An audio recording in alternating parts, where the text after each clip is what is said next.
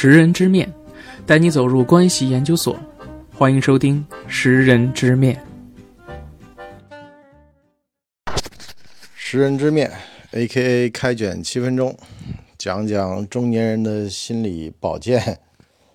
这两天呢，有一个听友问我说，谈恋爱和婚姻有什么区别？别到时候呢，婚姻是爱情的坟墓。我倒没这么一个感觉，我谈一谈我这两天出差回来的一个感受吧。我呢在出差过程当中呢，我发现啊，我老婆跟我打电话的时间很短，总感觉很忙。我是知道啊，俩小孩读书、写作业、检查作业，压力很大，可是没不知道那么大。一直到前两天呢，温州有个家长在群里面痛骂老师，哎呦，那话可难听了，但是呢也说出了一部分家长的心声。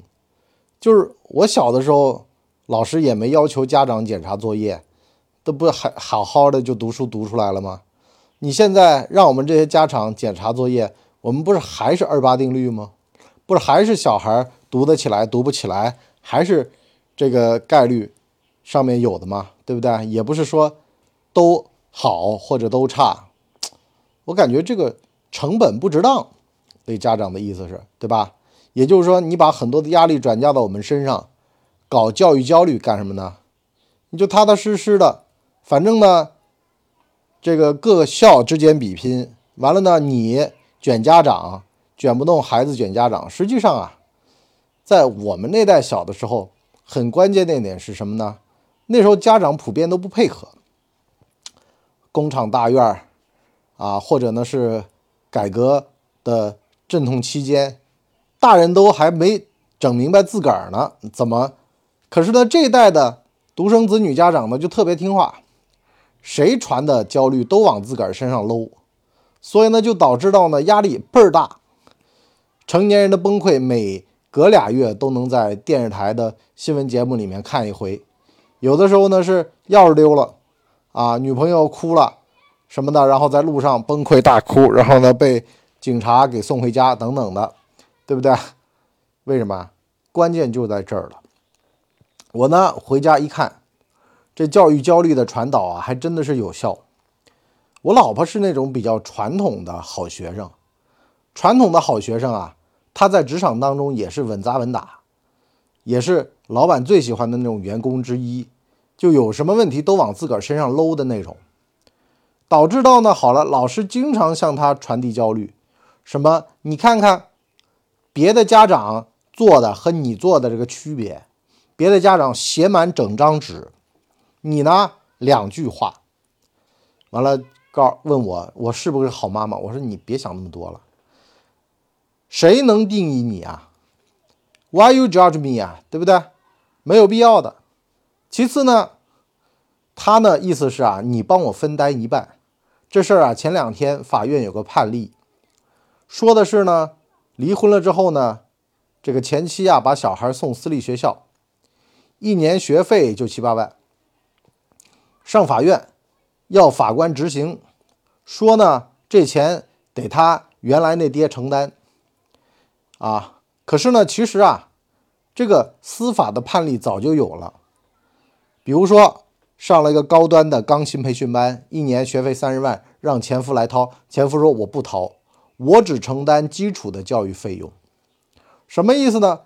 为什么现在的家庭里面那么割裂呢？说什么丧偶式带娃呢？是因为丈夫呢他觉得这个是一个基本，而妻子呢往往呢在育儿焦虑上面呢就特别特别的容易被洗脑。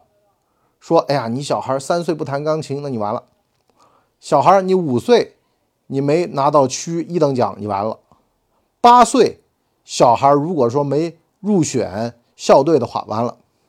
十岁如果没有量子读书技术，完了。大家还记得哈佛女孩刘亦婷吗？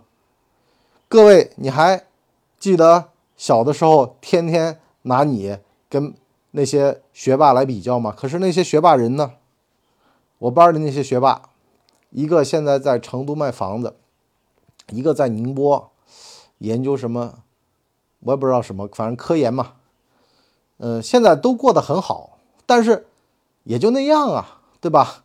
所以呢，我的焦虑是从更高的维度上来看，我是觉得没什么。说句实话，为什么很多的家庭里面说婚姻是爱情的坟墓呢？其实是总是希望能够踩着人往上走，就所谓的人上人的角度太多了。什么我一定要过得让他们羡慕，我一定要子女教育的比他们的优秀。好了，大家真正的开诚布公的坐下来，发现都是普通人，子女也没有教育的比别人家的强，自个儿生活也没有比别人少一点鸡毛，更不用说蒜皮了，该吃的苦一样也不少。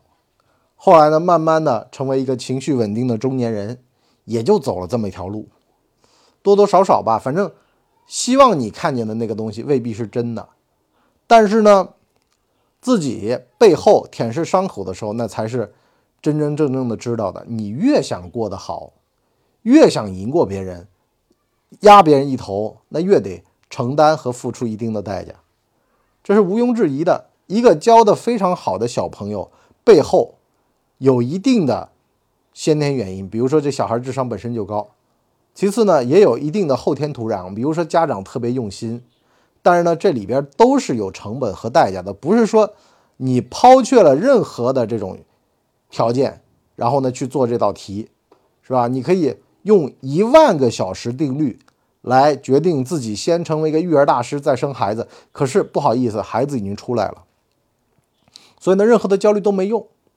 其次呢，家庭关系其实还是以夫妻关系为主，一定要搞明白这点。为什么很多人就说把专注力放在小孩身上，然后呢，夫妻呢关系呢稍稍边了，往边上靠了，是吧？哎，核心是什么？核心是你们俩成立一个家庭，这些都是附属品。附属品的副生产线好了坏了，其实跟主线一比没那么重要。那些老师、班主任在那儿叫嚣着，是吧？你小孩怎么怎么地了，你怎么怎么地了，其实说穿了，无非就是一些小浪花。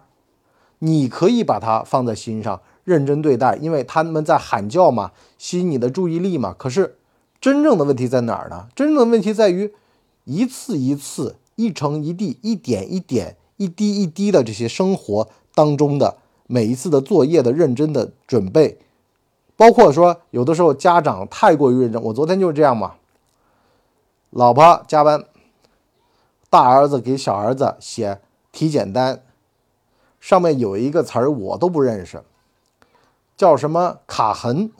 各位您说说，他往这个体检单上写这种专业术语，谁看得懂？卡痕是什么？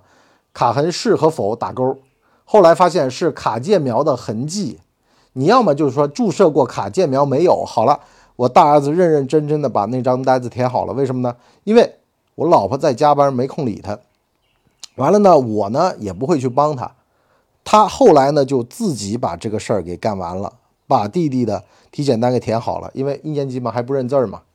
所以说很多时候其实你说小孩穷人的孩子早早当家，那是种无奈，我觉得那也未必是个无奈。爸爸带的小孩跟妈妈带的小孩里边也是有区别的，可是小孩是有很强的适应性的。所以呢，回过头来说我们这个家庭育儿的这个亲子观一样的，其实很多时候你焦虑也没用，龙生龙，凤生凤，老鼠生孩打地洞。你是几岁成熟的？几岁认识到自己喜欢什么，要为此努力奋斗终身呢？没有几个是周恩来那样的说为了中华之崛起而读书，但是也没有几个是一路上都浑浑噩噩的，他总有该让他清醒的时刻。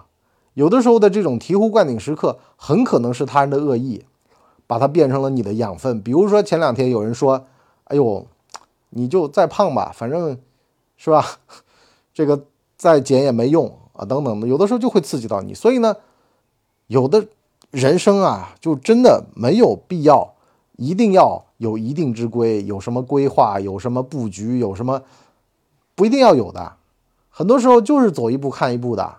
你包括说你希望他成为哈佛女孩刘亦婷，可是他是个男的呀，那怎么办呢？是不是他有他的路，而且未必比他的要不精彩。谁还记得刘亦婷啊？谁知道他在哪儿呢？除了出版业有这么一个 I P 的传奇。好了，我们今天上半集就先聊到这儿，我们下半集呢跟各位聊聊呢，为什么说其实啊中年夫妻日子还是可以过得很好的。为什么呢？因为鸡娃呀其实也就那么几年，过了那么几年也就那样了，每年有每一年该烦恼该担心的事儿。小学初中等到学习到一定程度了，补课了，反正看到什么事儿解决什么事儿呗，对吧？一起升级打怪的日子，老了之后坐在摇椅才能够有的聊。相反，就丁克啊什么的，他没有这方面的这些困难，反而呢两个人还没什么好聊的。共同升级打怪的战友的感情不会散。我们下半集跟各位聊聊，其实啊还可以中年以后再恋爱呢。我们下半集再聊，拜拜。我们的节目每周七天，每天更新一集。如果您还觉得不够听的话，可以去听《谋略的游戏》，现在已经更新到第三季。我们全网都叫干嘛播客。感谢您的收听，我们付费下半集再见。